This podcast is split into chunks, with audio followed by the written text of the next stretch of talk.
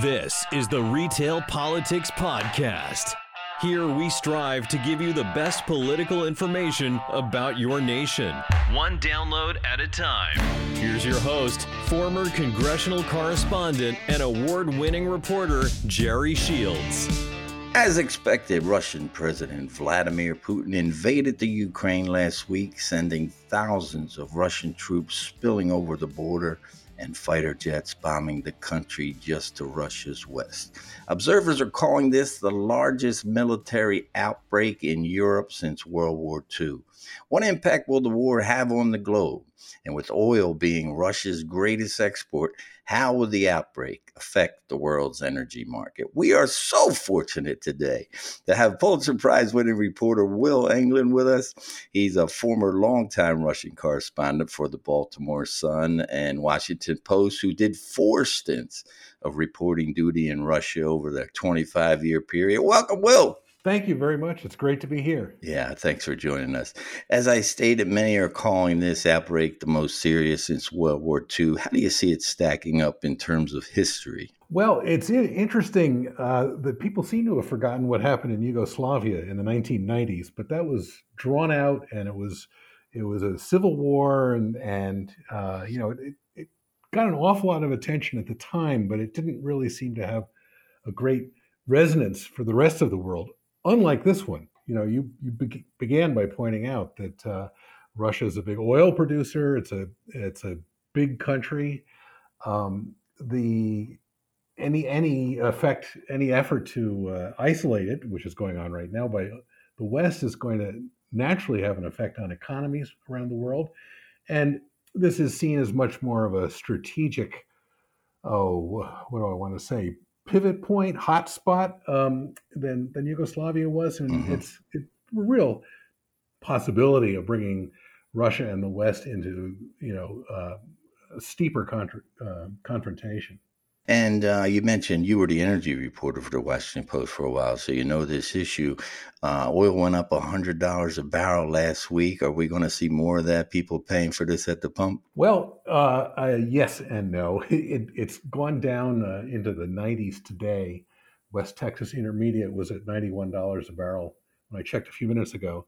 Um, but it's and and that's because the West has so far chosen not to sanction Russian energy producers um, because of fear it would hurt the hurt the c- customers, the Western Western customers, as much as it would hurt the Russian producers.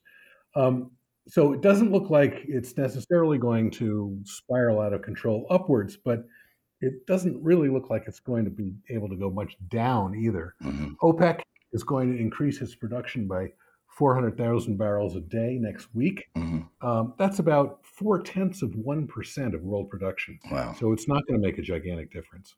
Wow. And I, I heard someone call Putin this week the most ruthless Russian leader since Stalin. And I thought that's a pretty tall order given some of the nation's premiers, such as Nikita Khrushchev, and we had Communist Party leader Leonid Brezhnev, and we had Boris Yeltsin. Where does he stand historically in your mind? You got a front row seat watching the sky rise. I, th- I, I think in the ruthlessness sweepstakes, he outclasses Khrushchev and Brezhnev and and, and and Chernenko and Gorbachev and Yeltsin. Um, uh, no, he he has used violence uh, in ways that no Russian leader since Stalin has, for sure. And um, he was very, um, I guess, always has been very vocal about the breakup of the former Soviet Union. He called it the greatest geopolitical catastrophe of the 20th century and was actually very um, not happy with the fall of the Berlin Wall. But he has a particular beef with the Ukraine. What's that about? Well, you know, calling it the breakup of the Soviet Union the ge- geopolitical catastrophe of the 20th century is saying something when you look back and think about what happened in the 20th century. I mean, we're talking about World War II for one. Sure, sure. uh, um, but the thing is, uh, I, this is something that I, have been aware of for a very long time. Russia without Ukraine is not uh, an empire, or as the Russians would say, an imperia. Hmm. And it was when the Ukrainians voted in a, in a fair and public referendum in the 1991, in August of 1991, for independence from the Soviet Union, that spelled the end of the Soviet Union. It, it wow. know, stumbled on for a few more months. Wow. But without Ukraine, you could not have Soviet Union. And mm. I think Putin was very aware of that. Uh, and uh, he, I believe he doesn't see Russia as being complete unless it has Ukraine in one form or another under its thumb. Mm. And Ukrainians uh, don't care for that idea. I think I think Putin has has poisoned the well in a sense by seizing Crimea, but in particular by fomenting this separatist rebellion in the eastern provinces starting in 2014. And, the, and before then, there might have been quite a lot of Ukrainians who would think, okay, we can live with Russia, that's okay. But mm-hmm. today, not so much. Yeah. And Crimea just seemed to fall pretty quickly. I mean, it didn't seem to be a lot of backlash on him. Um, you didn't hear a lot about that war. Um, did the fact that he was able to go in and take that, um, you know, does that does that kind of put the West on a little bit more of an alert that hey, we got to stop this thing? Well, yeah, people are certainly arguing about that a lot right now. You know, should should the West have been stronger? The thing was, the Russians had with with the agreement of Ukraine, had uh, very large military bases in Crimea, particularly the Russian Navy base, um, and it was pretty easy for them just to you know take their guns out and without a shot being fired, really, uh, take control of that whole peninsula. The inhabitants, with with the exception of the Muslim minority, were for the most part Russian speaking. They they were oriented toward Moscow more than they were toward Kiev, um, so there wasn't a lot of public resistance, and the geography of the place made it very difficult for Ukraine as a, as a state to to counter that.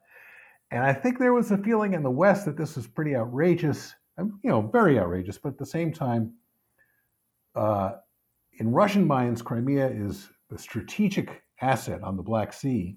But mm-hmm. you know, that's if you're going to go to war against Bulgaria or somewhere like that. The Black Sea is a, is a you know, is closed off by Turkey mm-hmm. in essence. Uh, they they control the straits leading to it. So it wasn't seen by the West, you know, which is starting, which is looking at global issues and the growing power of China and the rest of that. Okay, Russia has increased its authority in the Black Sea. Uh, we can live with that. I think that was the attitude. And you did a special report, was called Behind the Barricades of the Ukraine. What does this invasion mean to the country and its people? You kind of it was kind of interesting when you mentioned that this isn't the same Ukraine that voted in 1991 to, to leave Russia, and you were there as, as that all happened. Uh, what does this mean to the Ukraine right now? Well, that, that's a really interesting question. That that that that thing that I did, a video I did about Behind the Barricades, was from the revolution in 2014 in which Ukrainians, uh, how can I put this, pro Western Ukrainians rose up uh, in anger against a very, very corrupt president um, who was in cahoots with Russia. He not he wasn't a Russian puppet, but he was a guy named Yanukovych. He was uh, oriented toward Russia, I guess you would say, and he he put the kibosh on a plan for Ukraine to join an association agreement with the European Union. And when he did that, these protests started, and he sent in the cops, and the cops kind of really screwed up and, you know, weren't able to clear the protests, but were able to make a lot of more people even angrier. And that happened a couple of times. And pretty soon you had, you know, the whole center of Kiev is a huge, gigantic encampment, excuse me, using the Russian pronunciation, the whole center of Kiev as a Russia as a protest encampment, and um, Yanukovych was was weak. I think Putin saw him as a kind of a pathetic dictator, and uh, in February of 2014, he he fled the scene. There had been sniping going on uh, on on the encampment by police snipers. Um, a lot of sort of paramilitary thugs mm. swooping in and beating up people. Uh, about hundred people died hmm. during that confrontation. And it really, really radicalized a very large number of Ukrainians. Radicalized in the sense of made them realize that Russia was not their friend. Very, very. Um, it, it kind of led me when you mentioned the the pro West. Um, if you were to split Ukraine up right now and say, you know, what percentage is lean to the West, what percentage still kind of sees Russian as the Russia as the mother country, what would you say it is? Well, I, I don't have you know kind of demographic data, um, right? Uh, but the the the thing is with the, those two breakaway republics in the east, which was which was the center of pro-Russian feeling as well as Crimea. With those gone, uh, the pro-Russian feeling in Ukraine is very small. Hmm. There are there are, I mean, even among Russian speakers and Ukrainian speakers both, um, there's a feeling of kind of Ukrainian citizenship, Ukrainian nationality. Now there are politicians and business people who see relations with Russia as you know perhaps being more profitable and have been argue, right. arguing for that. But mm-hmm. there isn't. I think there's much less of that. What do you what do you want to say? Instinctual, cultural, uh, emotional feeling toward Russia that that once existed. And I, as I, as you mentioned that, I, I think of this picture of you know these poor people looking to the west, waiting for us to, to come in and rescue them. What is going to happen here? I mean, what can we do?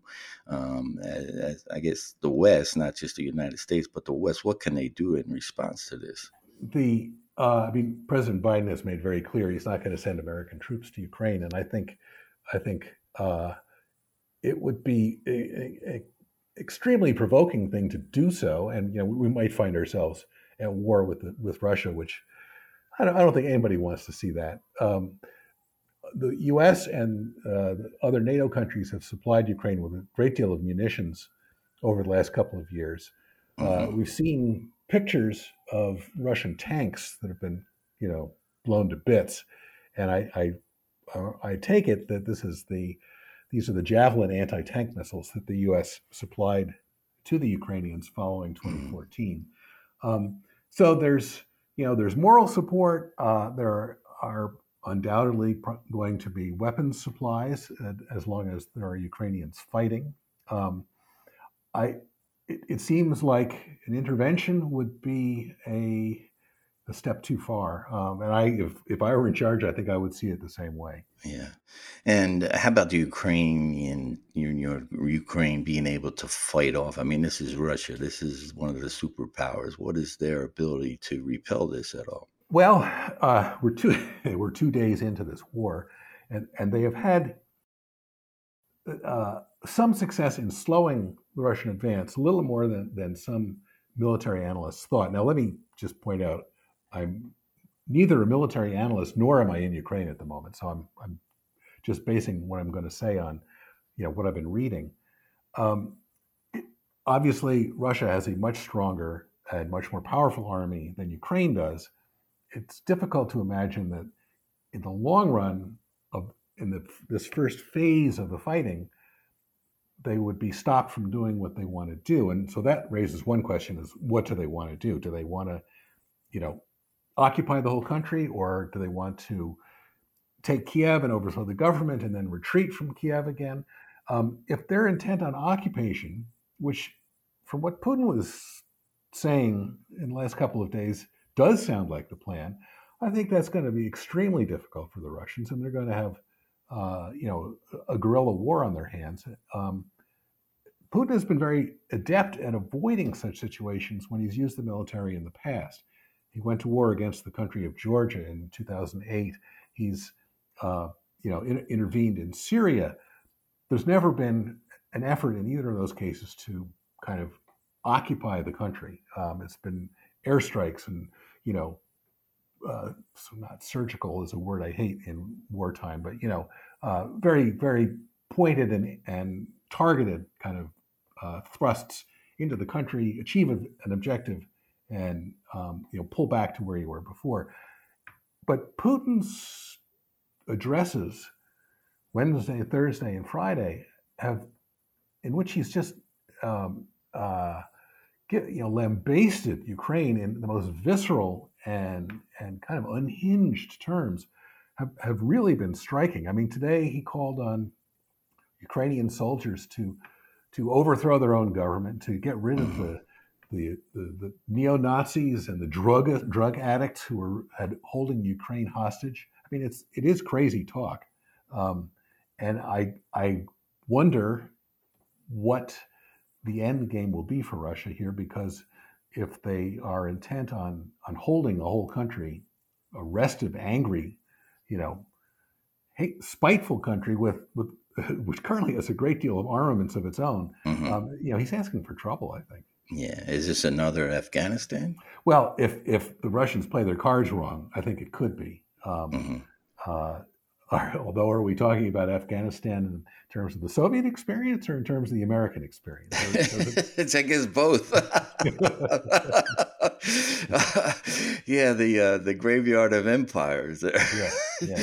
but uh, yeah, how about the Russian people? Uh, there was uh, one report I, I, read where they said, you know, this was Putin trying to uh, divert attention from some of the domestic problems he's having with the economy. This seems to be a pretty pretty broad stroke to do that. But how do you think the Russian people are going to handle this? I, I, I, I think that, that that idea that this was to divert attention comes from his having been very popular after taking Crimea, because Russians really saw a, a in their own minds, a link between themselves and, and Crimea. That doesn't exist now. Um, I, I don't, again, Putin's addresses have been so so visceral and so, you know, spitting mad um, just the idea of there being a Ukrainian state, I don't think this is really about trying to win popularity at home. And I will, I have to honestly say, I haven't been in Russia for three years now, but I was surprised at the turnout on protests in not only in Moscow and in St. Petersburg, but in Novosibirsk and other cities across the country, and the public letters of denunciation by some journalists and scientists and uh, people in the arts, um, it, it's, it's, it's, it is a little amazing that at this point people can still be so brave. Um, and whether that in the end amounts to anything, I guess we'll have to see. But it is it is striking that he's he's called forth this opposition so so immediately. And we, we haven't seen that in the past, right? I mean, we haven't seen it as strong as it is right now um, in Russia. I mean, you know firsthand what it's like that you were you were detained there for, for a while, and and uh, you know firsthand what the Russian government can do. So, as you say, it, it's pretty surprising that people are, are coming out and um, so uh, vehemently protesting this move. It's it's not a mass movement. I mean, we're not talking about hundreds of thousands right. on the streets. But but you know, thousands. That's something. That's a beginning. If if, if it leads to anything, the, the cops, of course, arrested. I forget now what the number was, but something over a thousand people arrested. Uh, they detained in in the Russian legal system, which is less than an arrest, detained over a thousand people um, Thursday night um, well, so we'll see what happens. Yeah, he's uh, he's now the global villain, I would think, right now. What does this do for his global reputation? What's uh, what's going on out there in terms of people looking at him now? Is he just looking at as a big bully? Well, yes, I I felt that the um, one of the most striking things was the support Ukraine got from uh, African nations in the United Nations. Uh, the address by the ambassador from Kenya talking about colonialism and neo-colonialism and imperialism, I thought was was very powerful, and I thought you know he understands what's going on here.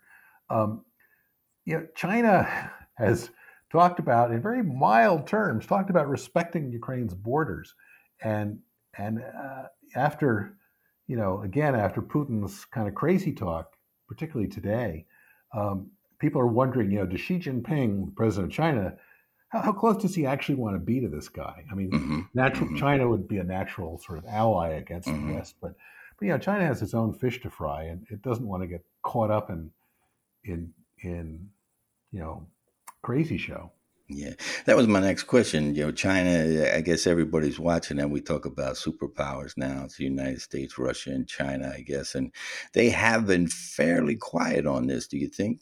I think they're, yes, I think they're obviously watching very intently and uh, they, they want to see how it's going to go. And of course, there are many people who are worrying that this could set some sort of precedent for Taiwan if China wanted to, you know, take military action to reabsorb Taiwan, um, uh, or perhaps just sort of cement further their their possession in the sense of the South China Sea.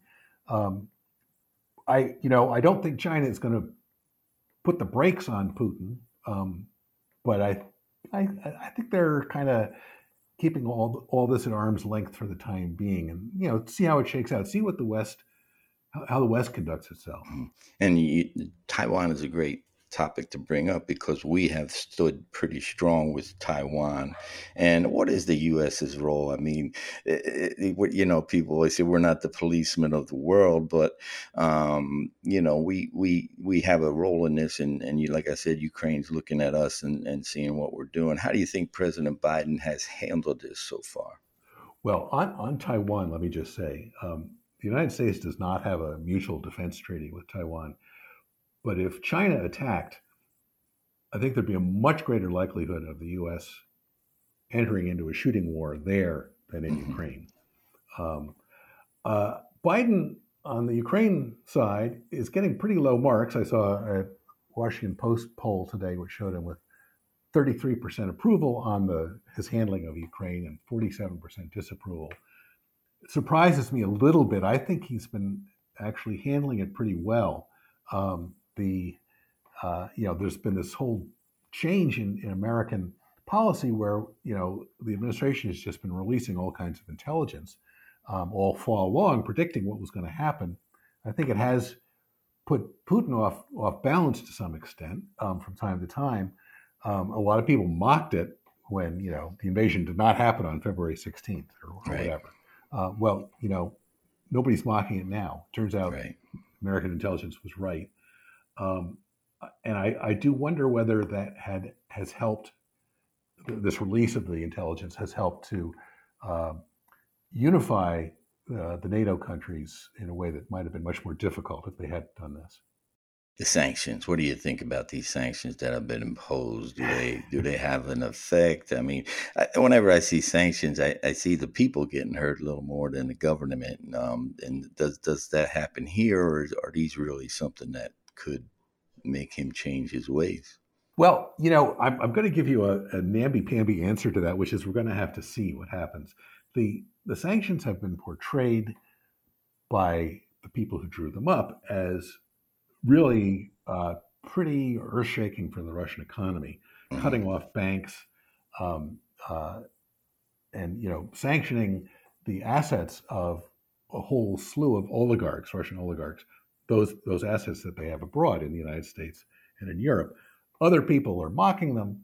Um, one thing about sanctions is it's often possible for countries to get around them. I mean, mm-hmm. North Korea has been an expert at that, and mm-hmm. the Iranians have done it. Um, the South African sanctions, going back to the apartheid sure. days, a lot of people think that in the end they did have an impact. Yeah, they sure it was, did. It was gradual, you know, mm-hmm. it was slow, and Putin, um, I'm sorry, not Putin, Biden said yesterday, you know, they're not going to, Putin's not going to throw his hands up and say, oh my gosh, sanctions, I better pull back. But over time, they are likely to have a, an effect, a powerful effect on Russia if they're as well designed as the people who wrote them hope that they are. Um, and will they will will they affect ordinary Russians? Yes, uh, you know, and that is actually part of the idea, I think, is to you know. Yeah, that's the strategy. Get them riled up and, and yeah. have them and, put pressure and, on and him let them, and say, let them, hey, under, let, let them understand that, that there's pain here. Yeah, consequences. Yeah. What do you see as the U.S. role? As I said, everybody says, "Hey, we're not the world's policemen," but what role do we have here? What responsibility do we have here? well, I, I Oh, that's Secretary you know, that, of State that, Englund. We need. Yeah, that's, we that's, need that's, your answer. that's, that's been a tough question ever since 1917, and I, I wrote a book about 1917. Yes, you did. Yes, you did. I, we'll talk about that. Yeah, when that question first came up, um, you know, as much as the United States would like to worry about Asia and not Europe, as much as the United States and many Americans, you know, would think. Uh, you know, it's time to take care of our problems at home. I guess I myself belong to the camp that says the U.S. has a definite role in the world. It's not probably a role that should be carried out by people holding guns. Right. Um, uh, I don't think we need to, any more military adventures around the world, but there's but there's plenty that can be done to stay active um, in the international arena. That that's that's the best I can give you at the moment. I read something this week. It was kind of interesting, and and uh, someone it was it was a someone from 2007, I guess, when NATO started making uh, overtures to the Ukraine, and some people saying, "Hey, we we kick sand in their face. We we we started this in a way by you know trying to pull them into NATO." Do you see it that way at all? I think there's some truth to that. Yeah, um, I think that was very ill advised, uh, and I believe it was the administration of George W. Bush that was kind of behind it because the, the fact is, and it's still a fact, Ukraine is almost certain never to enter NATO. Uh, Ukraine right. doesn't doesn't have the the uh, democratic governance. I mean, I mean, it has it has vote elections. It has demo, demo, you know a democratic system, but it, it doesn't have the uh, um, foundations of civil society. It doesn't have the wealth. It doesn't have the lack of corruption. That's the main thing that would enable it to join in as an ally with NATO countries. And who would have to subscribe? You know, Article Five says an attack on any member is an attack on the whole whole uh, treaty organization. Um, and you know, I, am not sure Portugal wants to go to war over um, a Russian incursion in eastern Ukraine. you know, those Portuguese, they could be pretty tough. I don't know, Will. uh, um, and um, yeah, it, it's it's it's very interesting in the sense that um, uh, the United States has always played a role in Europe. I mean, when we think of World War II and, and we think of, of what happened there, but um, I, I, don't I don't know. It'll, it'll be interesting to see what happens to these uh, these um, sanctions. We talk about Ukrainian president. You mentioned back in 2014 what was happening there. Now the president right now is kind of being mocked. Uh, he's an old comedian, an old comic, and people don't think he's handling this um, super well. What do you think he's been doing? How do you think he's been doing? Well, he's he's been dealt a pretty bad hand. Sure. The, the, interesting thing, you know, is he came to power uh, uh, with a great deal of public support. Um, his part, his party swept parliament. You know, he was totally in control of the both the legislative and executive branch. Uh, part of his campaign theme was, uh, you know, let's let's patch this up in the east. Let's get better relations with Russia. And in 2019, there were actually two prisoner exchanges between uh, um, well, between Russia or the Russian-backed separatists and uh, and Ukraine, and people saw this as you know a really positive sign, a step in the right direction. But somehow, Putin has lost interest in in Zelensky, um, the president, um, and decided that he's not going to be able to make any more progress with him. And uh, I, I want to pick my words here carefully. In 2019, when um, President Trump was suddenly facing impeachment over his denying or trying to deny uh, military assistance to Ukraine, military you know, equipment, material to Ukraine, in exchange for, you know, um, they're digging investigating up investigating Biden's son. Or, or, or I, I, I, guess I would say inventing some dirt on, on Biden's son, which is, what he wanted. I mean, I think Zelensky was, you know, clearly. I mean, for a while, you you I, you would see him in, in, public and think this guy, you know, is thinking to himself, "What in the world have I gotten into? How did I get caught between the American Democrats and the and the White House?" Something like this. So at that point, I think Putin really was deciding, you know, Zelensky was not going to be helpful to him any further. Um, I think Putin probably you know, of course, was aware that Trump was naysaying NATO everywhere and wanted to pull the U.S. out of it. And so Putin probably figured, okay, let's, you know, I'll just stand back here and let's see what happens, and maybe that'll happen. But when Biden defeated Trump, I think that's when Putin decided, okay, I've got to go in and start, uh, if I can use this phrase, rattling some cages, hmm. and um, hmm. uh, I'm going to have to take the initiative here on Ukraine what do you see playing out here? I mean, it's hard to predict, as you say. It's only three days in, and but we've had a lot of that saber rattling all over the world. And as a result of this, what do you think is going to happen? What do you what do you see happening there? If if Putin, uh, if the army, if the Russian army takes Kiev and they install some, you know, puppet as so-called president, and they leave a garrison in Kiev and uh, a corridor leading back to the Russian border, and main, remain in the east, and then stop fighting. I think that that is one way it might play out, and then you'll ha- you'll have a sort of a rump Ukraine, and you might have Zelensky in, in the western part of the country. Still, it's almost like a, a Germany, East Germany, West Germany, well, almost, East Germany. almost, yeah. Um, I, I, I, that's conceivable to me. If, if, as I said before, Putin's idea is he's going to, you know, turn Ukraine into the Russian camp, mm-hmm. take the whole country in a sense. Um, uh, you know, I, I think I think it's going to end very badly for Putin and end very badly for most everybody else as well. Right. Particularly, particularly Ukrainians. Well, I could talk about this with you probably a whole day, but uh, we really appreciate you coming on and uh, and giving us your your expertise because you were there, you watched this rise, you had the front row seat. Tell us what you're doing now. I know you just retired from the Washington Post uh, after a great 45 year career, and I congratulate you on that. And uh, also you. thank you for your service. You did write a book about Russia back uh, in about 2017. Tell us about that. Well, the book is called March 1917, um, and everybody should go out and buy it. Uh, but it's about this one month that was very pivotal, pivotal when Russian revolutionaries overthrew the Tsar, but it was before the communists took power. Um, and the U.S. was still not in World War One, but suddenly, oh, Russia threw out the Tsar.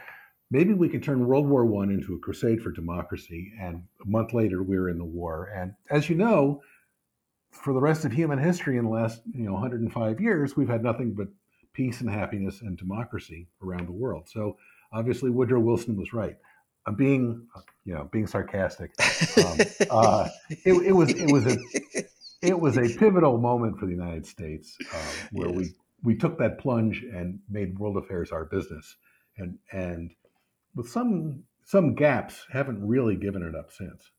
Yeah, well, that brings us to today, doesn't it? You were talking 105 years, and here we are. We're still, we're still doing it. Well, thank you again, and uh, we wish you um, all the best in your retirement. What a stellar career, and we thank you again uh, for your service. Thank you, Jerry. It's been a pleasure. All right, and we will be back next week with another thrilling edition of the Retail Politics Podcast. Until then, always remember: read beyond the headlines. Have a great week. With the front row, award winning reporter Gerard Shields takes you into the vanishing world of print news to a time when stories were reported, not invented or twisted. Imagine you have press credentials in the front row with Shields throughout his decades long newspaper career, covering political corruption, scandal, and heroics during the critical events of our time. With dozens of Amazon five star reviews, Shields' latest work the Front Row is a passionate study of American journalism while delivering his own invaluable life lessons. The Front Row by Gerard Shields. Available now at Amazon.com.